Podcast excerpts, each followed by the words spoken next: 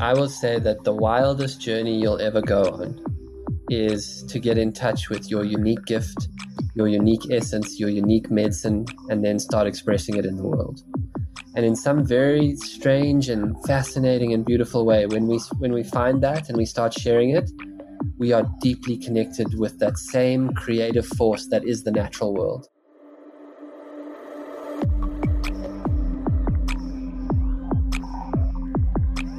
Do you ever think to yourself, I'll take action on this thing that's really important to me when I know exactly what the next step is? The truth is, that's not how it works. When you go on a journey to discover a part of yourself that is yet undiscovered, the first thing you do is go without knowing. Just do what you know to do today, one step at a time. This is one of the most important teachings that I've taken away from Boyd Varty, a lion tracker, and the author of Lion Tracker's Guide to Life. Today's episode is a rebroadcast of an episode that was recorded in November 2020. It is one of those timeless episodes that is so powerful and so potent and has so many really palpable transmissions on connecting to your own nature, connecting to your own knowing, releasing any brain manufactured and societal conditioning manufactured complexities and trusting the nature that is within you, trusting the way that feel the most authentic to you and showing up in your life, in your business, and creative self expression in the world. Since this podcast originally aired, I have experienced a whole new context for what Boyd and I discuss in here and I wanted to share some of that with you and take you on a journey with me to the African savannah. A year ago, I was in a healing journey with a group of close friends. And one of the messages that I got in it was to take action and get married to my longtime fiance, Eric. We had been engaged for two years, and I kept not feeling fully ready to take the step of actually solidifying it with marriage, saying yes to the name change and to this partnership. And once in my gut, it was a clear yes on moving forward. We started thinking, we started dreaming, what would it look like? What does it feel like? How do we want to celebrate this event? And because it was the middle of lockdowns and there weren't really many options of doing it in person. I thought to myself, okay, what is the wildest possibility? What is the wildest adventure that would encapsulate and embody the adventure that we not only want to go for the marriage, for the ceremonial event, but for the partnership, the marriage, and the family that we're building and what we're co creating in the world as a couple, as a family. And with the support of my dear friend Hillary Pearlson, who's an Akashic Records reader, who has been a guest on this podcast as well, she really helped us energetically tap into this vision of what it would look like to go for the wild idea, to let go of any shoulds or societal norms or what families might expect from us, and just truly go with the vision of co creating this with spirit, go with the vision of what feels the most alive and joyful and expansive. And as soon as I allowed myself to go there, my answer was I would like to get married at Londolozi. Londolozi is a South African game reserve that is pioneering not only conservation, but restoration of land, the animals, and human hearts. And Londolozi is exactly where my guest Boyd Varty grew up and the place that he speaks of. Making this decision to get married at Londolozi was one of the most incredible leaps I've ever taken in my life. It seemed crazy to many, but it felt so right to me. There were so many obstacles along the way of being able to get on the plane and have all the right documentation at the time. There were definitely moments of sitting at JFK airport with my wedding dress on my arm and being told that we can't board the flight because we need another test to be able to board and thinking to myself, did I bite more than I can chew? Did I dream too big? Do I need to shrink my vision a little bit so it's more normal and acceptable and realistic? But even through all of those nervous breakdowns and stress, I held the vision. I somehow found the courage within myself to hold it. And the next day, I was sitting in a Land Rover next to my husband, Eric, next to our tracker and our safari guide, watching the sunset and watching a herd of elephants approach and surround us and feel so comfortable with us and really allow us to be in their presence and take in their wisdom, their majesty, their knowing. Elephants have always been one of my favorite animals, and to be in the presence of a wild elephant and experience this pure being, this pure aliveness, this pure expression of who they are in nature and the role that they play within nature, within their herd. Ah, that was one of the top memories of my entire life. The wedding was a dream, and we had so many beautiful encounters with lions and wildebeest and zebras and a baby giraffe. It was one of the top experiences of my entire life, for sure.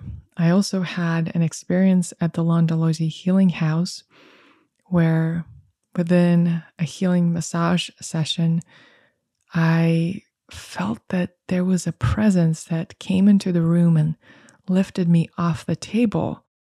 And it was a life force that is beyond words that just, if I were to try to put into words, it took over my whole being and plugged me into remembering of my spirit. It swooped me away with the full force of what my spirit is and what it's capable of and then gently, well, at the time it didn't seem so gentle, dropped me back into my body. And when I came out, all I could do is cry in this remembering and cry in this presence to the forgiveness that was necessary for me to move forward as an integrated spirit in a human body, showing up in the world and taking in the full spectrum of the human experience. I shared more about that specific healing experience and that activation on my friend Allison Charles's Ceremony Circle podcast. So if you're curious, check it out. Allison holds such a beautiful space, and it was one of my favorite interviews of all time. During our time at Londolozi, I also made it very clear to our safari guide and our tracker that I would love to see the treehouse that Boyd talks about, where he spent 40 days and 40 nights, which is the podcast we reference quite a bit in this upcoming interview. And one morning, they surprised me and Eric by taking us there and creating this beautiful breakfast in the treehouse. It was one of those moments of feeling like I'm in a movie set, feeling like, wow, how did this go from a vision, from a wild dream in my imagination to reality. Taking a deep breath into the presence of this moment and taking in all the nature sounds and remembering that I am part of nature too, and remembering that I too belong. The land at Londolozi is very, very special. It's one of the most potent lands I've ever been grateful to step my feet on the people who are attracted to it, people who work there, are very special humans. One of my favorite things about being at Londolozi was connecting to the people who work there because it takes a very special kind of human to work there, a human who is deeply committed to nature outside of us, but also to nature within us.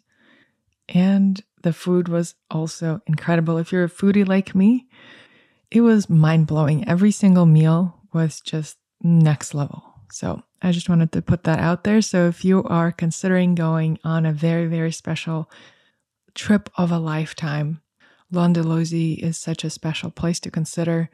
Not only it is a restorative and healing experience for you, but also it shows you the specific impact that you can make by staying there saving rhinos, providing opportunities to local Shangaan people who work there, helping restore the land and support this oasis that brings endangered animals and helps humans protect them. There's people who are 24 7 watching the borders of the property to make sure that wild animals stay safe from poaching.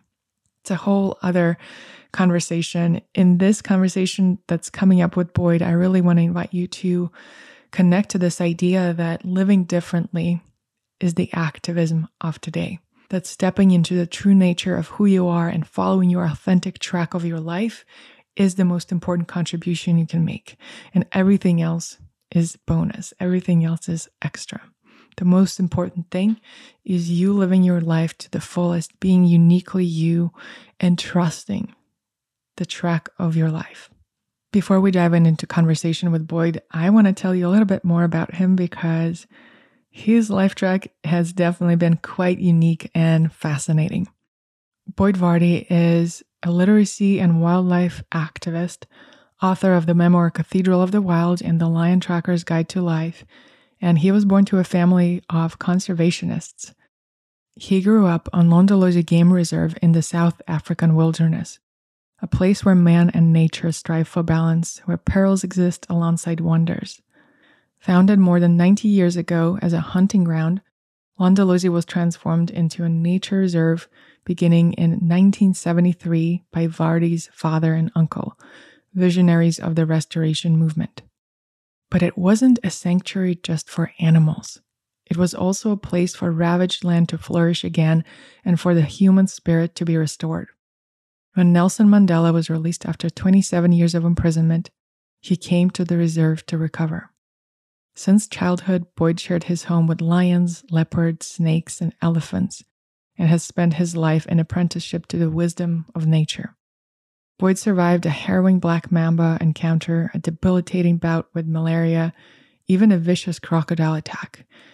But his biggest challenge was a personal crisis of purpose. As a university student, he studied psychology and ecology, supplementing his education by learning martial arts in Thailand, hiking through the jungles of Amazon, and apprenticing to a renowned tracker from the Shangaan tribe, deepening his intimate knowledge of the natural world. Boyd grew up speaking the local language and learning the true meaning of coexistence between people and with nature. Boyd continues to, like a tracker, follow unconventional pathways. He has worked intensively over the past seven years in ceremonial spaces as an apprentice to a Peruvian shaman while generating his own system of coaching called Track Your Life, which draws lessons from the ancient art form of tracking to help people find more meaning, purpose, and motivation. At the core of his work is the impulse of life towards healing, wholeness, and wildness. He works both in the USA and South Africa to connect people to nature and to their own true inner nature. Boyd has a psychology degree from the University of South Africa. He's a certified master life coach, the author of two books, and a TED speaker. Boyd has spent the last 10 years refining the art of using wilderness as a place for deep introspection and personal transformation. If you haven't already, make sure you pick up his book, The Lion Tracker's Guide to Life. It's one of those books that you want to revisit over and over. It's the kind of book that I was listening to on audio and kept needing to pull over my car so that I can take notes and take in what was said because it was so profoundly simple and yet so transformational. Here's my conversation with Boyd Varty enjoy. And as always, let me know what you're taking away, what is moving you, and how you will implement what's moving you into your own life. My intention for this is to, ah, for as many people as possible, to experience your magic because I've had the pleasure of experiencing it in person once. And then actually a lot more deeply through your podcast. When the pandemic hit, I couldn't count minutes for the next episode of 40 Days and 40 Nights to drop. And it really helped guide the direction of my inner world and as a result, outer world through what this year has been. So there's just a lot to talk about, and we'll let the divine lead the conversation so that wherever is meant to be said will be said. Welcome to Open Wired. Oh, thank you. What a what a pleasure to be reconnecting with you, and I'm so pleased to hear that you enjoyed uh, this incredible journey that I went on. It it has, you know, I'm still integrating parts of it, and I'm still uh, I'm still every day realizing how much I learned living out in that tree. So, for those who haven't listened to my recommendation to listen to your podcast, which I've spoken about multiple times on here. This is really an opportunity to go and revisit. And also, Boyd, will you just give us an idea of how that arose, what it was, and where you are now post 40 days? Sure. So, for a very long time, I have been fascinated by the archetypal journey of the mystic into nature. And, you know, if you read the literature and you start to look into it, there are over 40,000 accounts of people who, you know, how would you describe it? Those who had a longing for the mystery, who at some point went to be alone in nature. And so that's been a very deep idea for me. And I've always wanted to explore it, but it's one of those things, you know, life uh, to get 40 consecutive days. And the reason that I wanted 40 days and 40 nights was there's a little bit of a, a, biblical wink to it, although I'm, you know, I'm not anyway inclined religiously, but Jesus was meant to have gone to the desert for 40 days and 40 nights. And so there was just, it was something I always wanted to do. And the reason I wanted to do it is I wanted to have that experience from the inside. I wanted to ask myself the question, why did the mystics go to nature? And then go and answer it through pure experience. And of course, you know, life is busy, things keep coming up. And then suddenly it was 2020 and all of my work got cancelled. And I had to, I was in the United States. I had to run back to my home in South Africa. I live in, in the wild eastern part of South Africa. And, you know, it was one of those things where this thing that I'd been thinking about for years, suddenly here was the space to do it. And you know then it was like okay you can you can have grand ideas about going and living alone in the wild for 40 days and 40 nights but now here it is. And when you really think about that in modern life like 40 days absolutely alone no social media no radio no you know no email no nothing 40 days of absolute solitude just you and nature and there was you know a mixture of like excitement there was a mixture of like wow, you know, what's it going to be like? There's a bit of anxiety in there, uh, but it was time, and I quickly started gathering. Myself. Not just for you, Boyd. Yeah. For listeners too. Every time I would wake up and I was like, what if there's no episode? What if you got eaten by a lion? I know, right? And you know, Ksenia, it's funny, like when you actually start to think about it, you know, and and this is some of what the thoughts that went through my head before. Like when you're out in the wild, you wake up with the sun. So like 5 a.m., you're awake. And then, you know, I might make some coffee, do some stuff around the camp, go out into the bush for a while, go tracking, follow some animals, uh, you know, get back to the camp, do do a workout, go for a run, um, go bird watching for a while, and it's like nine fifteen in the morning, and you know, just the scope of time that opens up was just like phenomenal. And I just think like, okay, like what will my day be filled with? What what will I do? And what was amazing about it is just before I left, a friend of mine said to me, Boyd, you need to you need to stop thinking about what you will do. You need to be like an animal. You need to fall into a different rhythm. And it took a few days and the ideas about what I have to be doing fell away. And I just got into this really beautiful, clear rhythm of being. And then I would, there would be some task that arose or some encounter that happened that I would know to like pay attention to. And then I would fall back into this very still being. And then I would, you know, get up and do something. And, and it just took on its own rhythm. Um, and for the listeners, you know, I was living in this huge, uh, up in the branches of this huge, big ebony tree on the banks of a river. The property that I was on is one of the largest game reserves in South Africa. It's privately owned land that then connects to the Kruger National Park.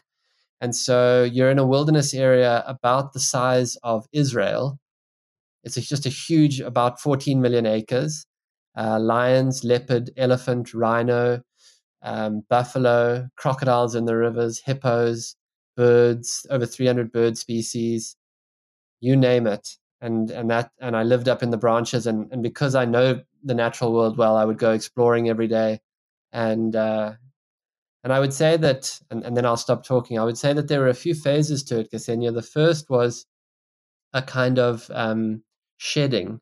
You know, I felt myself letting go of a lot of anxiety about all the things that I should be doing, all the things that I felt like were so important that I had to be involved in, you know, a kind of just a shedding. And uh, the Aboriginal people say that modern life is three days deep. And when you've been in nature for three days, you just feel a whole shift in what's important to you. Uh, so there was a period of shedding at first, and I felt myself becoming calmer and stiller.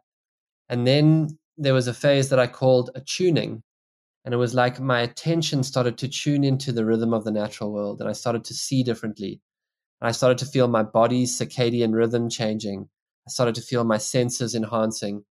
And I really feel like as you start to put your attention on living things, you start to become more alive.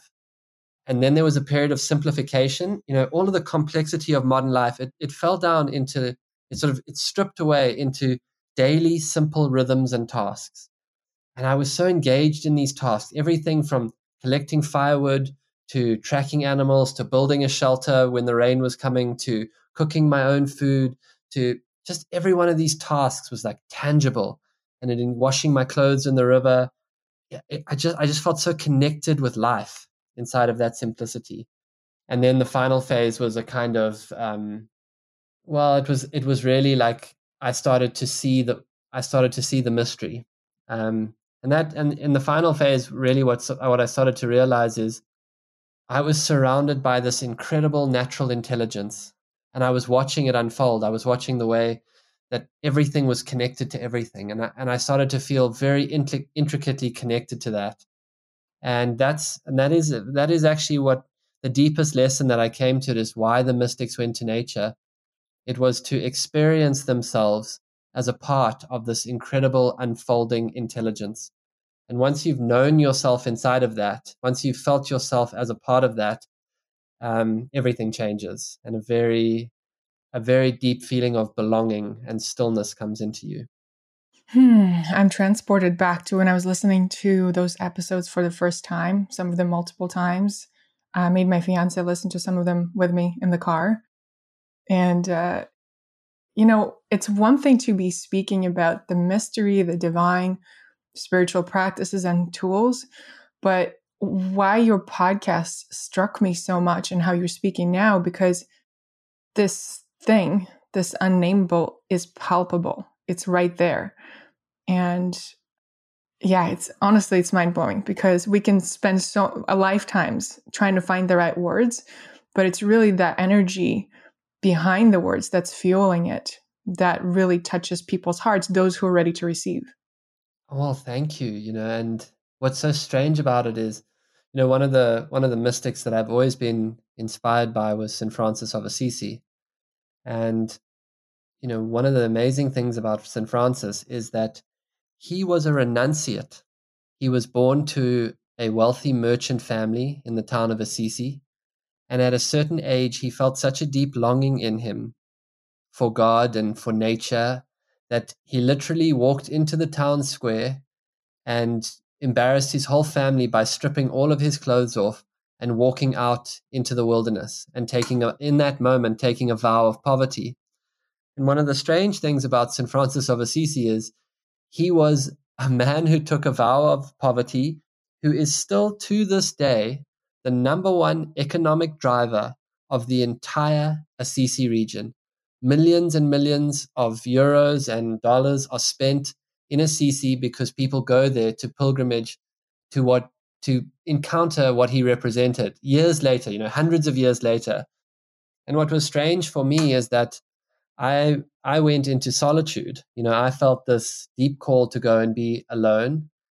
And and then a second part of it was a creative part. Like I, I did feel that I wanted to share it. And so I started producing these episodes and dropping them off where uh, someone could fetch them at the what we call the tree mail. Hey, can we speak about the technology of it for a moment?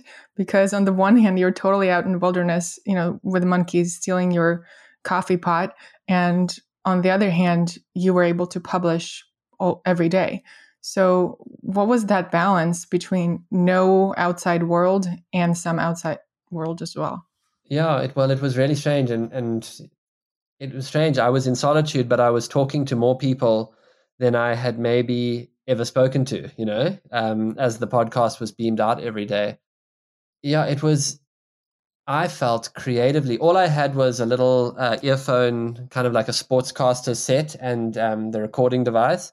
That was it was super low tech in that respect. And every day I would just put it on, and if you listen to it, you know, every now and again you hear a hippo honk in the background, and some days you hear the wind blowing, and some days you hear like a bird calling right above.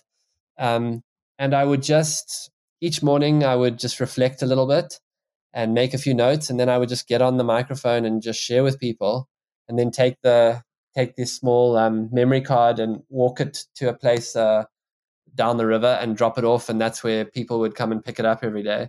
And so it was really simple, but um, it was a beautiful feeling to feel. What it felt like to me is that I was picking up as I got stiller and quieter. I could feel the natural world was transmitting energy, and I and those that energy was going into me and becoming stories and becoming like an attempt to try and and speak to what I was um, encountering. And it was then it was traveling to people who were locked down all over the world and I, to be honest with you, if the lockdown hadn't have happened, I don't think I would have done the podcast. But just before I w- went in, you know, maybe like a week before I went in, like the, the, the world really started locking down. And I knew that people were going to be isolated and were going to, and I saw this as an opportunity, like a, a kind of knowing came to me that I could share nature with them, you know, in their apartment in Madrid or lockdown in um, New York or you know there's a real sense that like because of where I live I had an opportunity to be a voice for nature to people who were feeling very isolated and so at first it was very much about me it, like when I first came up with the idea it was very much about me but then once that started to happen I felt like okay this is actually about sharing with people and, and creating like a, a contact point for people Speaking of nature, Boyd, who's in the background? What kind of bird? Uh, sorry, these this, that is a That's bird amazing. called a, a red-chested cuckoo, and um, it's a really beautiful thing, Ksenia, because they are migratory birds, and they arrive back just after the rains. Uh, they migrate up to Central Africa, and then they arrive in South Africa just after the, the rains here in late November, early December. But literally, like they arrive overnight. So one morning you wake up and they're calling and they're back, and it's this wonderful feeling of this like inter African traveler who's come back to visit you. That's incredible. Um, I know I got you off track there with Assisi, but I had one more question about the process of creating those podcasts. Um, you know, content creation is something that is part of any modern business, whether that's social media or podcasts or YouTube videos. And it's a topic that I often explore and with my clients, with my listeners, with myself. And what I'm curious in your experience, you know, you said that you would just turn on your mic in the morning and you would transmit those stories from the natural world. When you would sit down, did you know what you were going to say, or do you just get in a certain state and allow it to take over? What is the process there? Well, for me, I what I do is I have a notebook and I start to as I go through the day, like any things that come to me or things that touch me or things that I notice, I would write down. And I would just like one simple note, you know, like beautiful encounter with uh, red-chested cuckoo, a you know a list of animals that had come to the river to drink, oh, run out of firewood, you know, just little notes like that. But what I find when I start to make notes as a writer and as a storyteller, it's almost like I start opening the channel to that, you know, that higher storyteller, that muse, that divine, that spirit intelligence. And so I start to, it starts to come out on the page in tiny little notes. And then once it's time for me to produce the episode, I really just read over the last day's notes. Uh, and then I just let it come as it wants to come from there. But but it really felt to me like it it felt like the things from my past you know, if you listen to the podcast, you'll hear like there's things that are happening in the day. There's little stories, and then there's things from the past, and then there's little memories, and then there's little things that I've learned and that are but it's all just it's just coming in the moment. And so it's a bit of past, it's a bit of future, it's a bit of things I've read and and it all just seems to like I feel like it knows how to tell the story and I just need to let it tell the story. And it will be given to me if I just if I just let it tell the story. Um, and I did I did have a few days, you know, where like, you know, you can imagine you're on um, you're on day five and you have 35 you know days to go which means 35 episodes. And and you know, you know anyone who creates content can be daunted by that. Like in the next 35 days i have to get out 35 episodes. And but it and so there was a little bit of like small Boyd fear uh, but then every time i kind of every time i would sit down i would open the notebook and the story would come the story of the day would come. So i felt very and actually you know before i went in there was there were quite a few people and you know people from my community who have various practices who were like do not do a podcast that will ruin the retreat. And I think as a purist, yes, you know, if you were if you were like really doing a, a, retreat, it's probably best not to have any outside influence. But for me as an artist, I wanted to be in the creative process with it, and so I knew it wasn't like a strict retreat. It was a, it was a creative retreat too, and so and it turned out to be one of the best things I did because every day showing up, sitting down, going into my notebook, I felt that wonderful thing that happens when a writer or a content creator starts to develop that daily discipline. Like you just start to feel it being given to you.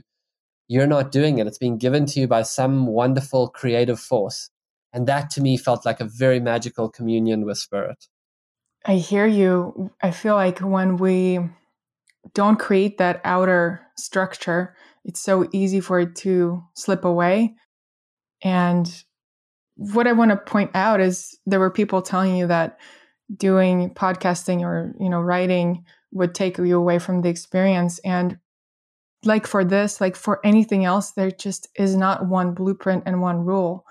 And it's just coming back to our own inner experience and what feels right for us and our intentions. So you mentioned your one of your intentions was making this a creative retreat.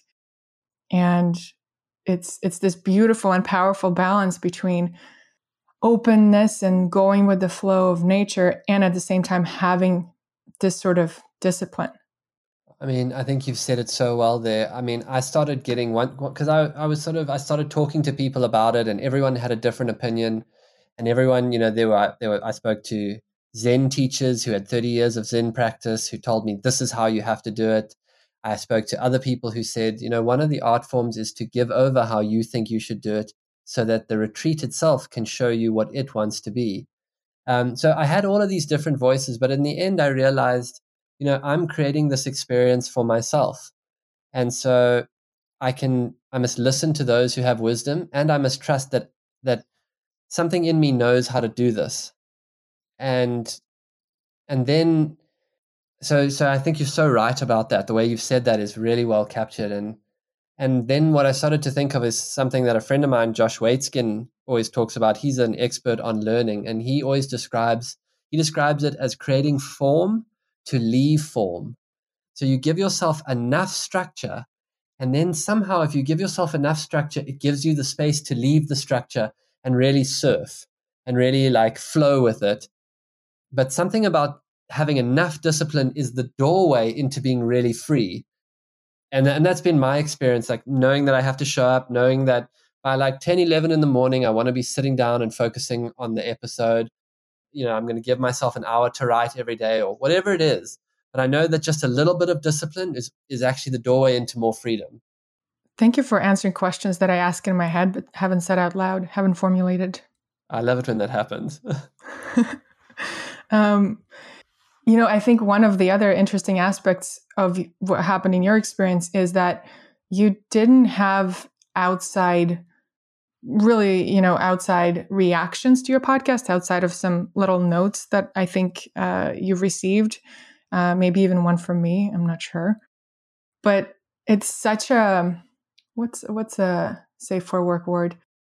It's such a it can be such a block to allow ourselves to take in feedback and let that lead our creative self-expression especially with digital world with social media. You know i think especially with younger generations but not only there's just this programming to expect feedback right away. And if it's not there we start doubting our relevance our quality of work everything what's your experience with that i mean it's i think that I think that one of the most amazing things about it was like I was I didn't have feedback. I think that I think you're right about that. And it seems to me that anyone who gets far enough down the road realizes that if you're going to let you know the open platforms like be the place where you draw your sense of whether your of whether what the quality of your work is you're mostly going to get hurt as an artist. It seems to me that most of the artists i know have um, have a trusted group of people who help them you know evolve help them grow help them shift their work. So i think it's definitely one of the biggest challenges of being a creator in these times like and and on these different platforms. Personally i feel like i've reached a point now where I can listen back to something, I can read over something, and I can really know whether whether I'm writing from a place of truth and whether something that feels really authentic is coming out of me. And I've become, I think I've gotten good at being my own judge of that. I've I've certainly been guilty of at times trying too hard, trying to create stuff that I feel will be relevant but I, I, I sort of know how I feel when I go over that work again. I can I've gotten to a place where I've like attuned enough to feel like oh I'm trying too hard there that that's not quite right. And so now I just trust that I do the authentic voice, I put it out, and then I move on. You know, I really try and I try and move on. I do not dwell on reviews and write ups and read ups and all that stuff.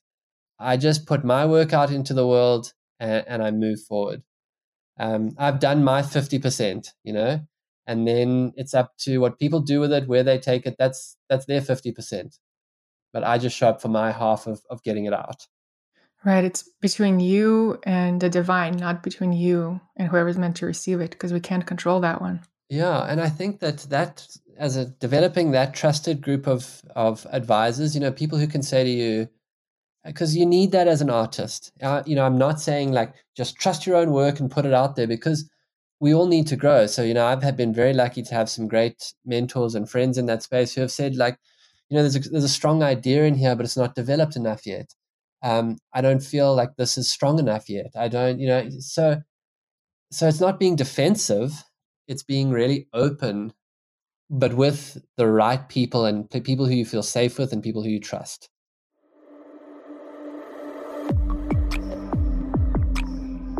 Before we continue, I want to share with you about Zencastr Creator Network, the sponsor of this episode. Have you ever bought anything after hearing an ad on a podcast? I know I have. Okay, this is really fascinating. One of my favorite podcast hosts of all time. Send me a DM with your best guess if you want to find out who I'm talking about. So, here ran an experiment in which he stopped doing ads on his show, the outcome blew him away because a massive amount of people asked him to bring back the ads. Turns out product recommendations is one of the reasons people love his show. They know that he only vouches for products that he personally tests and approves. That's been exactly my policy with ads on my podcast, and I've been so lucky to have incredibly aligned sponsors on this show. Here's another interesting fact podcast advertising is four times more effective than display ads for conversion. 67% of listeners remember brands they hear about, and 63% make a purchase. If you have a brand or a product that you're ready to grow, podcast ads could be an incredible thing. Whether you want to diversify your ad spend, add a new marketing stream, or test out podcast ads, Zencastr, a longtime partner of this show, now has its own creator network that makes it easy for brands to connect with podcasters with aligned content and audiences. Host read ads, like the one you're hearing right now, are the most effective form of podcast advertising. Zencastr works with podcasters to help create unique to them ad spots that create brand awareness and conversion. Here's the thing you don't need to have an enormous budget. Zencastr has been running pilots and has proven that smaller podcasts, when it's the right fit, can outperform bigger ones in a variety of verticals. If you're interested in sponsoring podcast ads for your business and maybe even this show, go to zen.ai slash KBP. Zen.ai slash KBP, short for Ksenia Brief Podcast, and fill out the contact form so that Zencastr can help you bring your business story to life. Okay, I'm pulling up my Boyd note on my phone here, and I've highlighted a couple of things I wanted to bring up. So, one of them is you have spoken about making up a different way of living. And when you do that, the result is originality. And you've also said that living differently is the activism of today. And with that, I also want to bring up you know, you've spoken about not listening to outside voices when you were deciding how this creative retreat would go. And not only you have done that, but other people in your family have taken a big stand for what they believe in. When I was reading Cathedral of the Wild, one thing that really struck me that I've really uh, carried with me is when your father and uncle started the reserve and how much backlash there was and how that didn't stop them from pursuing their vision of regenerating land and bringing uh, animals and creating the space for people to connect with nature and themselves. So, can you just speak a little bit about that as we spoke about where Assisi comes from? Let's hear a little bit about where Boyd comes from. Sure. So, you know, I grew up on a piece of land uh, in the wild eastern part of South Africa. Uh, it was a piece of land that my great grandfather bought in 1926. And he bought it at that time for two reasons. One, he was drinking gin and tonic on the day uh, that he heard about these properties that were for sale. Uh, and these farms were bankrupt cattle farms that lay east of the Kruger National Park. And one of the reasons that the farms were bankrupt was because lions had been eating all of the cattle. And my grandfather was a hunter, and he bought, in 1926, he bought this property. And for three generations, my family came here uh, to hunt, and they came here particularly to hunt lions. And then in 1969, my grandfather died, and my father and uncle, who were 15 and 17, were left with the property. And all of the family advisors said to them, you know, you've got to get rid of that place. It's out in the middle of nowhere. There's lions there. Lions will bite you. It's a, just a bad idea. And something very deep inside of them knew that they that this was the place that was most special to them and they said we're going to keep it and all the family advisors said it's going to drain you of all your money and your mother's already a widow and you know and they said well we'll make it pay and that's how my family got into the safari business but what was amazing about it Ksenia is that my father and uncle uh, met this man called ken tinley and they went through a kind of an awakening experience and ken said to them if you want this place to work, you need to do away with hunting. You need to partner with the land. You need to start to restore it. And you need to think of the animals as your kin. And you need to bring the local people in so that you all work together. And they said, Well, how do we restore the land? And Ken was this incredible ecologist. And he started to show them how to clear away the scrub and take away the thorn where the cattle had overgrazed the land. Thick scrub had come up. Showed them how to clear it and how to restore the micro catchments and as they did that, the grassland started to return and the animals started to return. And so, to your original question, where does Boyd come from? From the time I was very young, what I grew up inside of is I watched the landscape being restored. I would, as a young boy, I would see, you know, a couple of hundreds of acres of, of scrub, no animals, just this thick thorn. And then they would clear it and they would go and repair where they were losing the moisture in these deep erosion furrows.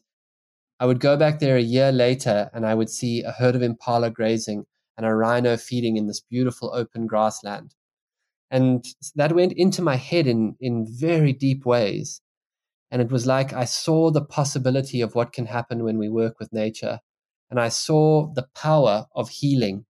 And I saw how nature's nature, when we connect with her, when we work with her, is just to regenerate. And so everything in my life has been centered around that idea that there is a powerful force in the world, and there is a powerful force born of nature that wants to heal, that is naturally abundant, that wants to be unique, that wants to that wants to express itself in new ways. And so all of my work is about helping at, at every level about healing our relationship with nature, helping people heal themselves and what they've been through, um, creating ecosystems where healing and where rejuvenation and restoration can take place. So, and then to tie that back to some of the quotes you were saying, you know, I believe that inside each one of us is a wild part of us, Ksenia, that knows what our purpose and mission is. It knows why we're here. And inside of that wild part of us is a, is a kind of unique, essential gift that we have to bring to the world. And what I find is that people who do the work of trying to go under the layers of all the social programming, all the conditioning, and start to tap into that place, they start to naturally express that gift. They start to do things differently. They start to follow a different path. They start to want to serve. They start to return to nature. They start to want to live more simply. They stop wanting things. They stop consuming at high levels because they're in touch with something much deeper. And so, what I would say is that all of the work that I serve is to help people get in touch with that that place. Because people who touch that start living differently. They start wanting different things. They start creating different ways of being, and and then they, and then they start to show other people that that's possible. I mean, let's look at your uh, career, for example, and and the influence that you have, and the impact that you have, and the message that you put into the world. You know what you have created. You couldn't go to university to study how to get your job. You know, you have you've cre- you've found a whole lot of things that you're interested in. You found passions you found what you're drawn to, you followed your curiosity, you've been willing to put, you know, all of these different interests together and to create something unique. And so that's what I mean. That's what I mean by following those essential gifts. You just, there's no roadmap for it. And that's why I call it inner tracking. You're stringing together like a series of clues. You're starting to follow something that really a part of you knows, but there's no rational, there's no roadmap to it. There's no plan to it. You're just, you're moving on a feeling and and it's very innovative work and it's very difficult work. You know that old that old uh, joseph campbell quote of follow your bliss. It's so, it's so well quoted but what a lot of people don't realize is that there was a second part to that. When campbell said it he said follow your bliss. You may not be respected in your life but it will be your own life and i think it's very important to put up that second part you know because what he meant was if you follow this path, this follow this living on the feeling, following your bliss, following your essential gift, when he says you won't be respected, what he means is that very often society, culture, people won't understand what you're doing. They won't they won't really know what you're doing. And there may be years where you don't know what you're doing, but you will be on your own authentic path. And usually I find that really comes together. But there are times on that journey where it's difficult because there's no roadmap. There's no one to tell you this is how you do it. Everyone's looking at you saying, "What are you doing?" But you you follow it, and it and it starts to take you to a deeper place. Does that make sense? Definitely. Not just everyone, but I sometimes look at myself and I'm like, what am I doing?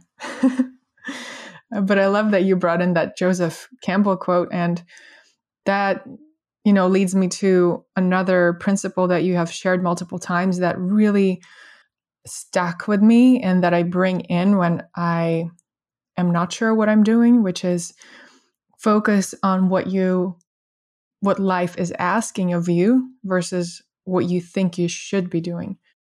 So can you speak a little bit more to that one because I feel that if there's just one thing that everyone follows, this is this is it. Well, I mean that uh, that runs infinitely deep, right? Because what starts to happen in that space is okay, let's say it like this. There are all of these things that you should do, right? All of these things that you should do. You tell yourself, I should really be doing this. You know, this is what would make me successful. Uh, this is how other people got successful.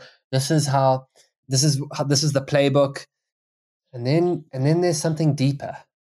You know, it's like when you start to ask yourself, okay, let's let's give up all of the things that I should do to be successful that it seems like other people do, and I really sit with what is being asked of me, and how do I know how to answer that question? Well, in my experience, when it, in the when it comes to the divine, you know, one of the the ways we know what is being asked of us is that it is both exciting and scary, but it makes us feel more alive when we know, when you start to touch that place where it's like, if I do this, I'm scared to do this. I don't know if I can do this. I don't know where it's going. I don't know if it'll if it'll take me anywhere. But when I do this, I feel truly alive. I feel myself stretched and expanded, but I feel an energy in me of like expansive aliveness, joy mixed in with like the dauntingness of fear, but underneath all of that, I just feel more life. I think that's how we know what life is asking of us because life always wants more life. It wants to make more of itself. And so you can start asking yourself, like, okay, if I want to know what life is asking on me, then ask yourself what expands you, what makes you feel alive, what makes you feel joyful. And that's not to say that this is going to be like a picnic. You know, I'm just going to do what feels joyful because it will scare you to really follow that. And it will start to take you into totally unknown terrain to follow that. And you will not know sometimes what the next step is. But if you keep stepping towards that feeling, it is going to start taking you towards a purpose that you couldn't rationally conceive of. You know, that you couldn't say, well, then I'll do this, and then that'll be the right move for me at that phase of my life, and then this will be the right move for me. It's not going to take you that way. It's taking you to a much rawer, more authentic place. And it's a great, it takes courage to follow that. And that's what I always say to people this whole like, I'm going to follow my bliss thing, this whole, I'm going to find my authentic life, you know, I'm going to live my best life or whatever. If you really go for it, it is not for the faint hearted. You have to let go of all the structure that modern life provides you. And you have to follow a, a wild, alive knowing inside of you. And that will scare you. And it's really, it's work for the brave. It's for the courageous. Uh, but it will take you, it, it, it takes time, but it starts to take you into into pure originality because what starts what your life starts to be is that expression of something very unique and essential inside of you. But i guess i'm i'm guess as someone who has lived it for the last 37 years you know maybe when i was younger i would say just follow it. It'll take you to the right place. But now i know it takes courage to to do that you know, living living without structure and, and following the feeling of life that takes a lot of courage, uh, and I think it needs to be acknowledged. Definitely, and what I would love to touch on is how does one connect with that courage in your experience, perhaps tools or teachers or practices. What has been impactful and expansive and empowering on your own journey to access that? And also, how much of this work is oh, I mean, not even work, exploration is the word I want to use. How much of it is clearing out the brush and how much of it is stepping out of the way to create the space for animals to come back in, in our inner world? So that's a good way of saying it. Well, you know, the, the strange, there's always a, if you start doing inner work, there's always kind of the big joke of it is you have to do your work. You have to do your work. You have to work out what patterns you have. You have to realize, you know, how you let yourself down. You have to realize what voices are inside of you, where you over criticize yourself. You have to realize where you don't show up. You have to be, you have to do your work. But it's a really strange thing when you've, once you've really done it, what you start to realize is that there was nothing to fix. You know, it's, it's again, we, I guess we're talking about form to leave form. There was nothing to fix. There was nothing wrong with you in the first place because I think a lot of people set off on this journey thinking like I want to be better, but actually what inner work does is it takes you back to yourself to to let go of the need to be better and just to be you, and to realize that just accepting yourself, letting yourself be you is the thing that you've actually always been looking for. But it's a dance. It's a dance, Ksenia, because we do have to do work on that journey. So uh, I get, I'm not sure I'm saying that well, but one of the things that has been one of the things that is going to happen is when you set off um, to really become your wild self, when you set off on that journey, one of the first things that will happen is you will start. The first thing that I would say is you have to tune into a different system of intelligence. And one of the ways to do that is to start noticing what happens in your body rather than living up in your head. So you might ask yourself, who are the people that make my body feel more alive. When I'm with them, my energy actually feels expanded. What are the activities that when I'm doing them, I forget about time and I feel energized? I feel like I don't need to sleep, I don't need to eat, I don't need to drink. Um, who are the people who, when I'm with them and I and I leave them, I just have I feel inspired and energized, not up in my head, down in my body. So I would say start to tune into your body and read the wilderness of your body. Your body is a wild landscape. So notice what energizes you and notice what shrinks and constricts you. That's going to take you a long way to, to starting to to show you who and what is very essential to you. The second thing that I would say is be curious. You know, your curiosity is going to guide you to things that are very essentially a part of you. We, we, no one is curious about things that don't grab a place inside of them that is very deep. So let your curiosity guide you. And as that starts to happen, it's going to pull you towards things. And you're going to start to notice, like, okay, it's these people, it's these activities, these things are the things that feel most essential to me.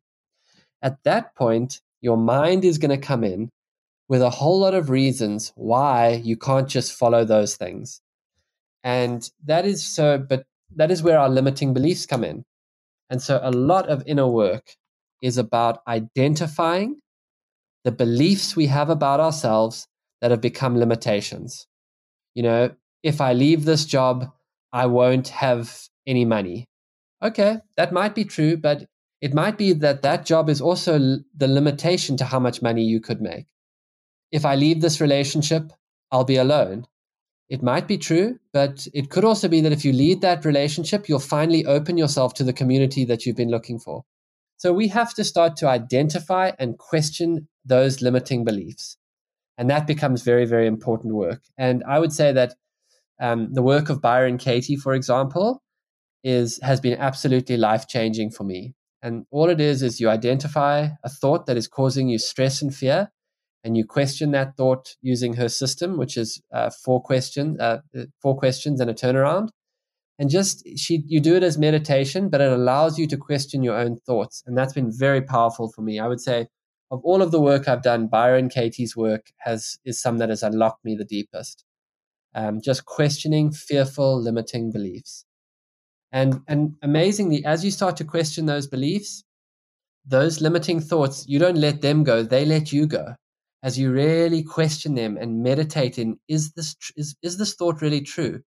It starts to let you go, and you start to you start to be more in tune, uh, less with a rational plan and more in tune with a kind of deeper knowing. And that is the place that I think we're actually looking for, where you're just living, knowing what to do next, knowing what to do next. You don't need the whole plan. You just know this is the next thing I have to do. You know, like when you reached out to make this podcast, you know, it's just, okay, I know that that's, I'm going to reach out. That's the next thing to do. And here we are. So, and then in that way, life starts to unfold itself out of that very simple knowing place inside of us. And we become less laden with, you know, strategies and plans and growth strategies and all these, you know, success strategies and goals. And we just, that stuff falls away into a very clear mind that just knows what to do next, who to reach out to, where to connect, you know, what my next moves are.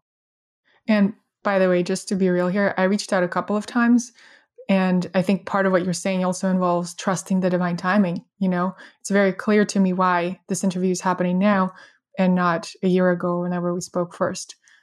Right. So, and, but here's the thing about you that I, that I, you know, so admire about you. And I think it's important as someone, because to me, you know, Ksenia, you are like, you're one of the people I'm talking about. I believe that modern day activism is to make a different life app for yourself to create a different way of being in the world and you and that's exactly what you've done. And you reached out a couple of times and it didn't line up.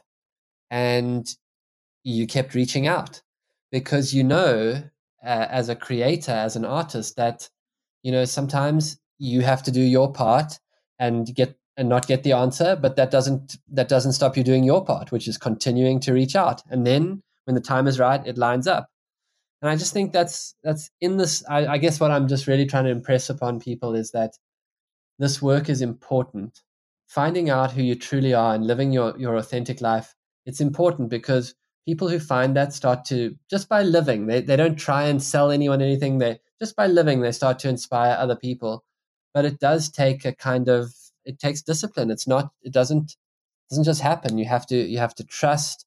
You have to keep at your path. You have to tune into your body you have to listen you have to question those limiting beliefs and it is and you're it, it's not like you just arrive there it's a discipline you keep living like that and then life starts to meet you in different ways i receive your kind words thank you so much for for seeing that uh, what i want to take this conversation to is twofolded. One side is what were some of the limiting beliefs that you have addressed to step on your own track, especially in your career. Well, everything is interconnected. And second one is this fine balance between co-creating with the flow of life, giving into the swirl of life, and also, you know, having some strategy, some even minimal strategy, because when you are a creator, when you write books, you have an online course coming out, there are some things that need to be done, like sending out emails and letting people know that your work is available. And I find that there is no blueprint for this and it's different for everyone. But just hearing stories of people like you who co create with uh, the flow of life in this new ways is just so helpful and expansive. Well, I mean, I think those two questions really touch each other. And, well, a few things for me. Uh, the first was that I have had a massive structure with being grounded. And, and literally, you know, my life was full of a lot of travel. I was literally in the sky a lot, but I, at a certain point, um, I was very lucky to to have a teacher, to actually have two teachers. Um, uh, but at a certain point, one of my teachers actually said to me, you know, you're too ungrounded to create what you want to create. And I was really busy at that time, but I was not working to any kind of structure or real roadmap. It was just like whatever was coming. And so I had to ask myself, okay, what is the area, like, what does it mean to be grounded? It requires a certain kind of discipline. It means that you're working to some structure it means that things are not haphazard. You you there's a beginning, there's a middle, and there's an end. And so like for for a couple of months, I sat myself, I sat in like what it would actually mean to be grounded and what I needed to do to be grounded. And the, one of the first things for me was um, to realize that I was bad at it, and I needed people around me who were good at it to show me how it works. And so it, it was it was real. It was it was a humbling experience because I had to go to people and say, you know, there are so many. I don't know how how to build the structure I need, and I need help. Um, I don't know how to structure things like properly, beginning, middle, and end. I don't know how to create a vision and then work to that vision. And so, you know, strangely, my dad, my father became a big supporter. My mentors became big supporters. And I had one or two friends who really stepped in and taught me how to build structure. Um, so that was a big learning curve for me. But uh, so you you got to ask yourself, you know, if you're listening to this, okay, what is my area of weakness? So if I looked at it like, where are things not happening? Why aren't they happening? I'm missing deadlines. Um, I don't know how to start. That's a big one for people. I don't know how to get it out there. I don't know how to distribute. I don't know. So find like ask yourself where is it not working, and then next question, what would it look like if it was working? And who do I know who's good at the thing that I'm not good at? And can I ask them to get to help me? So that was, you know, that's an area. So I had to learn to build structures. I had to learn to work to structure. I had to work to to be disciplined and to show up consistently in my own work. And that took about a year of being aware that this is an area that I'm bad at and I've got to keep showing up to it asking for help, and, and then it started to integrate. And of course, once you have the thing about structure is often once you have built the foundation, it's quite easy to plug into it. Um, and actually, the thing about a structure is that it gives you structure. So, so I had to build a few things that then, once they were there, I realized how easy they were to actually maintain. Um, so that's been a big learning curve for me as a as someone who has struggled to be grounded. Limiting beliefs. Oh multiple. Does that do you think that answers the question Ksenia? did that was that to take you there? Yes i am also to take it one notch deeper particularly with the online world and social media uh, you know finding your beginning middle and end there as someone who is so connected to nature and you know like normally i would ask what is your relationship with social media. But this time I'm, I'm called to ask what is the new vision for social media that you see for the world because clearly it's not going away. But we do have the opportunity to shape, at least on an individual level to start with, what it can be in people's lives. You know, I think that I think one of the ways of saying it is that for me, it's a place to give, not to get. You know, um, it's a place where I can share rather than trying to get attention, and so that that seems that has seemed central. You know, I, I have loved um, sharing stuff that is meaningful to me and that is valuable to me, and then I share it, and I don't really tune in to, too much to what the response of it has been. And I thought that was one of the great things about the the podcast format too, is that you know it's an opportunity to broadcast a frequency. And then and i do it largely for myself. I don't need to know where it's going to go you know where it's going. I'm not lost in are we building the right numbers? Are we i just know that that's a way i like to put a voice for nature into the world. So i think it's i think it's a tool.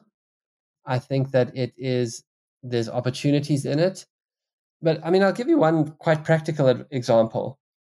I don't have instagram on my phone. Uh, and even just that is a, is a wonderful thing. If I really want to post something, you know, I can take a picture of it and I can post it when I'm sitting at my computer. Um, just a little, like a little tweak like that has been like really powerful. And I know, you know, many people would say you have to be in the moment, etc. But for me, I want to be thoughtful about what I share. I don't, I don't need to share every moment, and that's just like changes my relationship with it immediately. But I'm pro- I'm probably getting off track. No, you're actually very uh, on track because you're speaking to social media being an opportunity to broadcast your frequency and give. And I think just even that reframe changes so much because if you Google, you know, anything about social media, what it will give you is tips and tools and strategies of how to grow, how to make money, how to get followers. Well, what if we remove the get part and focus on the gift just as an experiment? You know, for a week, I'm going to take this on and I'm going to invite everyone listening to take this on just for a week. What if all you do when you show up online is give? And uh, that sounds exciting. Yeah. Yeah. And, uh, and the other thing is, I guess I, I share, uh, you know, what I want to put out is things that feel, that I feel artistically genuinely connected to. And that's another place where I, you know, like if I'm going to put out a podcast, it's like I really I want to feel like this is a piece of creation that I was really p- proud to put into the world. I'm not just, you know, in that place of like, it's a hungry bird. We've got to, we've got to keep getting content out there. It's like, I want, I want to make sure that it's something that I still feel connected to. Uh, limiting beliefs, you know, to, to segue into the limiting beliefs I've had. The wonderful thing about the mind is that it will keep throwing out limiting beliefs at you. And, you know, you you name you name it i've i've had them. Um, but when i have a limiting belief you know uh, things aren't moving fast things aren't growing fast enough. Okay? The first thing i do is i write i write it down things aren't growing fast enough. And then i ask myself is it true? And i sit in meditation and i wait for the answer is it true that things aren't growing fast enough? And then i write down and this is from katie's work what happens how do I react when I believe the thought? And I write, I'm anxious. I I get down on myself. I start to criticize myself. I start to lash out at the people on my team that things aren't moving fast enough. I feel like I don't have enough. I find this place inside of me where it's never enough. I start to feel like um, the world needs to move faster to make me happier. I judge myself for not doing enough. I don't rest. I, and I just watch who I am when I'm believing that thought. I watch it. I don't judge it. I just notice how I show up in the world when I'm really believing that thought. Then I write the next question is who would I be without the thought? Things aren't growing fast enough. Who would I be without the thought? I would be calm. I would be peaceful. I would be moving things forward with clarity. I wouldn't be judging myself all the time. And so there'd probably be more space for creativity. I wouldn't be criticizing. I would be having more faith in the speed at which spirit wants things to happen rather than the speed at which Boyd wants things to happen. I would be in a more open, uh, relaxed state. I would be in a more creative state. things would probably start to move faster, you know. And then the final question is uh, the final thing she advises you to do is you turn it around. Things are moving fast enough. And then I sit in that. Things, you know, why are things moving fast enough? Because they're always going to go at their own pace because you can't, you know, you push a whole lot of things and nothing happens and then one thing opens up. So I just sit in those questions, and what what happens is is when you sit in those questions and you watch the mind like that, the mind starts to rest into itself. It's not like saying stop thinking that thought. Instead, I've invited that thought in, and I've got to know it, and I've got to know how that thought drives me, and I've loved that thought actually as I've sat and got to know it, and then that thought lets me go. Obviously, it, it's never helpful just to say stop thinking that because the mind has its own way. But some, somehow, when we invite a thought in and we actually take time to sit with it, it really it really moves the dials. And yeah, I think uh, I think you would really like uh, some of her work. I think you I think you would get a lot out of it. You know, every time I hear about it or I've experienced it at retreats and events or podcasts, I make a note of how powerful it is, and I've moved a lot of my own blocks through it, but then I forget. So thank you for bringing it back. Uh, it's perfectly timed. So, as someone who lives between wilderness and also travels around the world sharing your work, what does connecting with nature look like to you when you are not in the wilderness? And perhaps what is what would you recommend to someone who's listening to this and is wondering, okay, but what might that connecting to nature look like for me? What do I do? What's the practical step? Oh, such a great question. Well, you know, I will say that the wildest journey you'll ever go on is to get in touch with your unique gift, your unique essence, your unique medicine, and then start expressing it in the world. And in some very strange and fascinating and beautiful way, when we when we find that and we start sharing it, we are deeply connected with that same creative force that is the natural world. And so when I'm traveling, when I'm on the road and I'm, you know, I'm in New York and I'm in LA and I'm in San Francisco and I'm in London and I'm in a big urban city, but I know that I'm connected with that creative force because I'm doing the work I'm meant to be doing. And I feel deeply connected with that. And, and, and I feel like I'm, I'm involved in the restorative power of nature because wherever I go, we're telling stories of healing and we're gathering in healing and we're, we're creating more connection, which is the natural way of the world. So for me, in a strange way, Ksenia, doing, being engaged in the truest nature of my work is a way to be in tune with nature. So that's one way.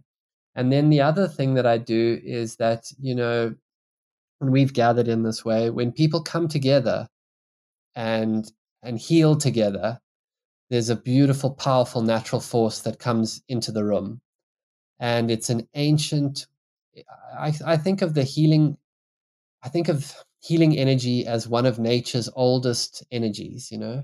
And when that comes in the room, when we're really with each other without pretense, when we're not all trying to pretend, when everyone actually just drops and the and the healing work starts and people start to let go of all the standards of society that they've held themselves to something so beautiful happens. And i know that beauty to be wild and and mysterious. And it looks exactly to me when people heal together it looks exactly to me like the harmony that i see in the natural world. And so so i follow that. And what i would say to anyone who wants to live a wild life is find your gifts and share them and you will be deeply in tune with something natural mic drop uh, it's so nice to talk to you it was wonderful, Boyd. Before we wrap up, is there anything that I didn't ask you about that you feel called to share? Well, the one thing is, is that in the next couple of weeks, I'll I'll reach out to you again. We're going to launch. I'm launching a. It's an introduction to what I call tracking your life, and I'm really excited about it because it's just a way for people to go inward and start the process of of identifying uh, simplifying and stilling themselves and, and, getting more in tune with that place. So um, I'm really excited to share that with people, and I'll let you know when that's coming out. And and I hope that people will will in, will get a lot out of it as they begin this journey. And in the meantime, what would you say are the best ways to connect with your work? Uh, the best ways are on boydvarty.com. Um, I've written two books, which you can get there. The first is called Cathedral of the Wild, and the second is called The Lion Tracker's Guide to Life. So um, both of them, you know, explore these dimensions of connection. Oh, now another bird is calling. That's that's a purple crested lourie, um, and and then so through the book and then through the p- podcast, which you can get on on all of the channels, which is the Track Your Life podcast with Boyd Varty, and there's going to be some uh, probably a, a, new a new uh, early next year. I'm going to do another adventure, which I'll be sharing with people probably around February of next year too. Ooh, is it something that others can join you on, or is that going to be solo? Uh, it's going to be solo, and it's just forming at the moment. So I'll I'll reach out and tell you more once I once I know exactly what it's going to look like. Definitely. Uh, one of my what's on my vision board with my friend Jasmine, who introduced us, and our friend Hillary, is uh, to actually visit Londolozi. So I hold that vision that uh, I'll be hearing those birds in person one day, experiencing the magic of everything. I know it to be true. I know it to be true. It'll be amazing to to have the three of you out here and share this place with you. Thank you so much, Boyd. Have a wonderful evening, and thank you so much for modeling, sharing your medicine with the world. Thank you. Thank you so much for having me. I really, uh, it's lovely to connect again. Boyd's I Know It to Be True ended coming true way sooner than I thought. And what I want to leave you with is this quote from Boyd's book, The Lion Tracker's Guide to Life. Wilderness is a relationship with aliveness. You can't think your way to a calling. It's not rational. Learn how your body speaks, how you know what you know, and the inner track of your feelings, sensations, instincts. Learn to track a deeper, wiser place inside yourself. And remember, losing your track is part of tracking. When you get lost, go back to the last clear track and know that only you will recognize the set of clues by the aliveness they bring out in you.